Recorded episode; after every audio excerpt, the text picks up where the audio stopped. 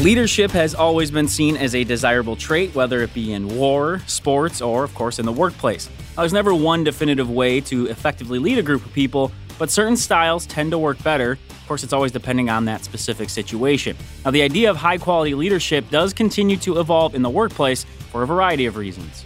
I mean, let's face it, companies spend a lot of money on hiring the right people. And the way you can get the best, I mean, you're paying for that knowledge and expertise. Leaders really have to step out of the way and let people do what, what it is they do best. Hello again, I'm Tim Muma. Thanks for checking out Moving Up the Ladder on LJN Radio. Today we're speaking with Carol Vallone Mitchell. She's the co founder of Talent Strategy Partners and author of Breaking Through Bitch How Women Can Shatter Stereotypes and Lead Fearlessly. Now, Carol has two decades of leadership development experience, and she's here to break down the keys to influential leadership. Thanks for coming on the show today, Carol. I'm delighted to be with you. Thanks. Well, let's go ahead and start off with the concept uh, when we're talking about leadership, of course, authority versus influence. How would you, if you could, break down the difference in a way that people can understand that you know these are two different approaches that managers can take? Authority is what we have traditionally thought of as something that people exercise when they're in a command and control kind of situation. Mm-hmm. So by exercising your authority, you are using your your position of power to direct people and have people take action. Mm-hmm. When you're using influence, it's more of a collaborative approach where you are working with individuals to develop a plan and then they take action. And in fact, it's something that they've referred to as soft power. Okay. In fact, it can be more powerful than the harder power of just ex- exercising your hierarchical authority.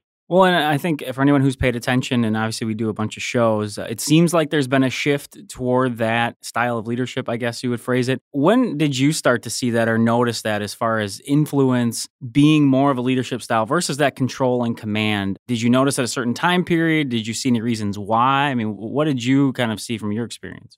From my standpoint, I started to see a shift in the kind of leadership that was desirable probably in in the mid to early 2000s. Okay. And it was in conjunction I think with organizations, particularly those who were in a mature phase of their growth, wanting to reinvent themselves. So hmm. there was a lot, a lot of stuff out there about innovation. You know, everyone wanted to be more innovative. Right. And I think it came, it may have actually come to a head during the financial crisis where it was pretty clear that this wasn't something that was happening and it was everything was then going to go back to normal people realized that it was a turning point and nothing was going back to quote normal. Right. That business was not going to be the same. And people had to really look long and hard at their business strategy and take a new direction. And that requires innovation. And that then requires the kind of leadership that you can term soft power, influence, collaborative. You know, there are a variety of terms for it. Sure. Do you see then the command and control style, the really hard authority, or you know that top-down model um, that you said is very traditional? Do you see that working at all anymore, or does it have to be sort of a, a niche area? What do you think as far as utilizing that style still? I mean, you know, there's situational leadership, right? In times of emergency, crisis, where you're taking a leadership role and decision making and actions have to happen fast, mm-hmm. you can imagine that that would be really the most appropriate way of handling the situation. You're in an authority role, people are looking to you, and you're like, okay, right. You do this, you do this, you do this. Right. I think that there are specific ways that that works. If we shift gears then to the influential style of leadership, which, you know, again, we're looking at it more of kind of that consistent day to day approach versus what you just mentioned, the uh, situational uh, leadership. What are the most beneficial aspects to utilizing that influential style that is different from the authority way of thinking?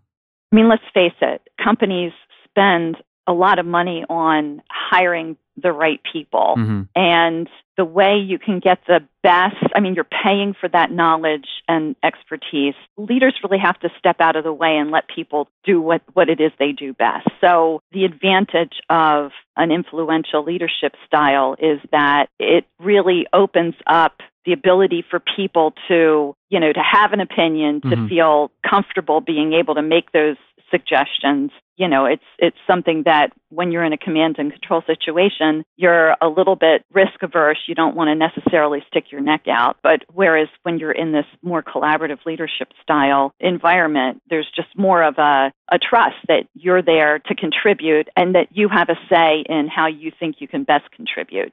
Now, some have argued with the idea of just the influential style, and you even alluded to it there, uh, soft power, calling it that. That some people do say, "Oh, that's not for me. That it, it is too soft. That you don't have that like true leadership quality, like people think of, uh, say, assertiveness. Uh, that's a po- uh, kind of common right. word that people talk about. What's your response to people who feel that way or believe that that type of thing or or authority is necessary for true leadership?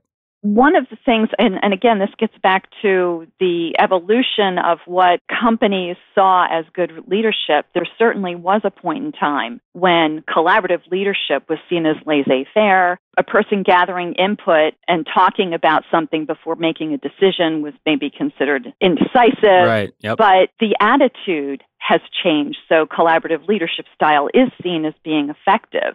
Now, if you get into the whole gender dynamic, when you look at male and female leaders, for women typically to be a successful leader, the most successful women leaders have a collaborative, inclusive leadership style. So they do engage people in problem solving. Mm-hmm. The buck would stop there. You know, the buck stops here. It's my responsibility and my my decision to be made, but they are gathering the input and involving people in the process.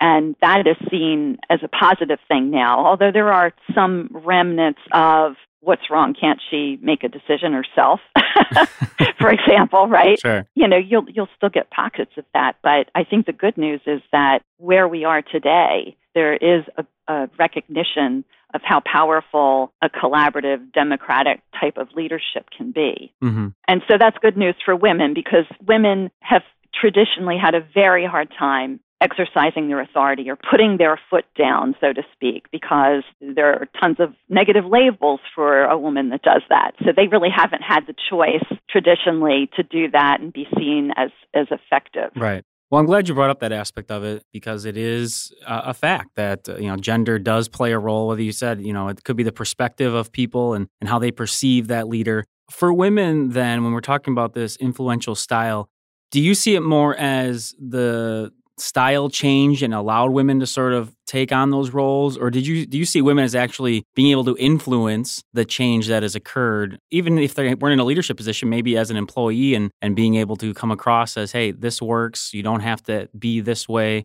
Again from your experiences that you've had what was sort of the change the transition? Which kind of came first if you will? The chicken or the egg? Yeah i, didn't want to go there. I didn't want to be all cliche no, it with really, it but no seriously it's you know it is difficult because clearly one of the mantras for supporting developing women leaders and, and getting more women into leadership is recognition that it will necessarily change the culture mm-hmm. of the organization. There's also a lot of discussion about boards that have more diversity. In fact, the companies that have more diverse boards outperform their competitors. And there's also data around the fact that you have to have three or more women on a board for it to make a difference. Hmm. So going back to leadership down in, you know, the executive levels of a company or even middle management, you necessarily have to have a critical mass in sure. order to really get a culture change.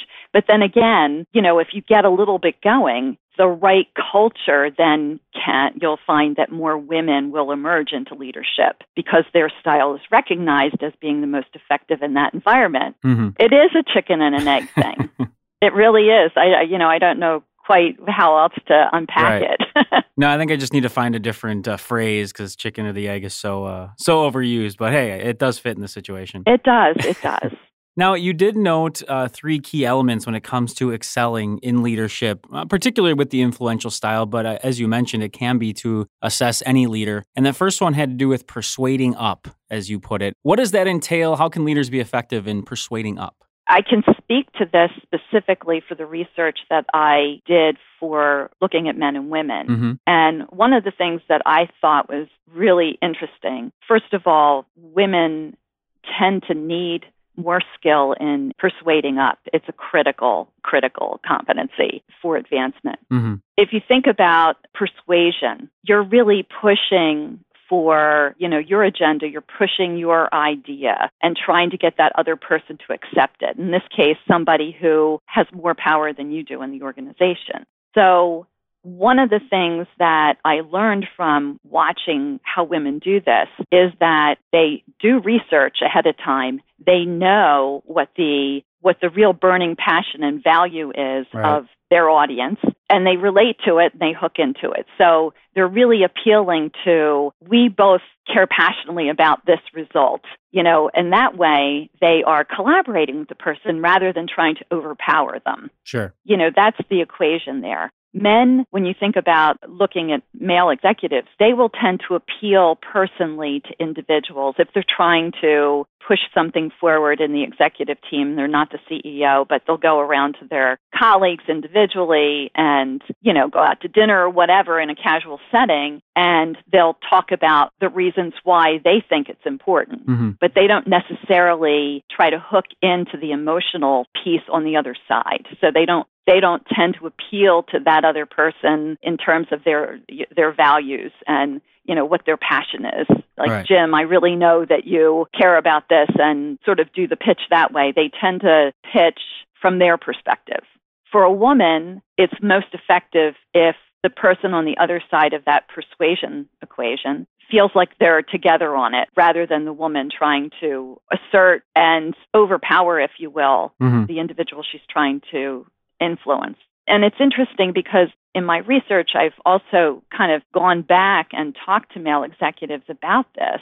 You know, I had an executive coach, uh, male, who said, you know, I think that this is a really great way of persuading, you know, this sort of emotional connection. Right. But I think it would look different if a man is doing it effectively versus how a woman does it effectively because there is a difference, right? Right. So I haven't done enough research to be able to say, "Oh, and this is how this is how men do that." but there's certainly something there to research further. I wanted to quick jump to the third element, just we're getting a little low on time, um, and that's the idea of strategic control. At least that was the phrase that was used in the, an article that you wrote there the idea of control is interesting because that sounds like an authoritative trait. That sounds like kind of the the old school tradition. How is it different though when you're talking about the influential style and still having control as a leader? This is a strategic delegation where what's different is that you are making sure that the person you're delegating to understands the higher level what it is what's the what's the key objective and outcome that you're looking for. And oh by the way there are some ways you might go about this but what they're doing is giving the person enough information that that person can make their own decisions. They can work in their own comfortable style. Mm-hmm. But meanwhile, as an executive who's delegated this, I find ways to check in and make sure that I'm on top of what's happening. So it's control without the pressure, if you will. Okay. It's taking control without taking control. Right. It's just structured in a way that the person you've delegated to feels again like you're just watching their back. Sure. Right? And helping to facilitate and move obstacles out of the way. I mean, you could say, well, isn't that just good delegation? And I would say, yeah, you're right. But often it doesn't happen that way. Right. No, it is fascinating because, uh, you know, as a leader, obviously you're still the one that's uh, going to be accountable for everything. So you do need to have some sort of control, if you will, or maybe we can find a better term. But it definitely seems like something that would be a challenge for a lot of people if they're not used to that way of thinking. So I appreciate you bringing that to the forefront. As I said, we are up against the clock here. I think you've given us some very interesting perspectives on the idea of leadership as a whole, and obviously the uh, thought of influential leadership. If you could, maybe 30 seconds here, what would you want to leave the listeners with as far as any idea you want to run with when it comes to influential leadership? I think a big headline that maybe I haven't pressed on enough is it's around engaging people. When you're engaging people, they want to support your objectives. That is probably one of the strongest ways of influencing people. When they get excited about what it is you're trying to do, they feel a part of the team. That engagement is a very, very powerful way of increasing your power and using your power effectively. I think that's a perfect way to punctuate this conversation today. Carol, thank you very much for joining us. Oh, you're welcome, Tim. Thanks for having me. That will do it for us here on this edition of Moving Up the Ladder. Again, we'd like to thank Carol Vallone Mitchell for joining us today. She's the co founder of Talent Strategy Partners and author of Breaking Through Bitch How Women Can Shatter Stereotypes and Lead Fearlessly. If you'd like to get in touch with us about this or any of our shows, send us an email to ljnradio at localjobnetwork.com. You can reach us on Twitter at the LJN, and you can find all of our shows on iTunes. Just search LJN Radio in the iTunes Store. Thanks once again for listening. I'm Tim Muma. We'll talk to you later.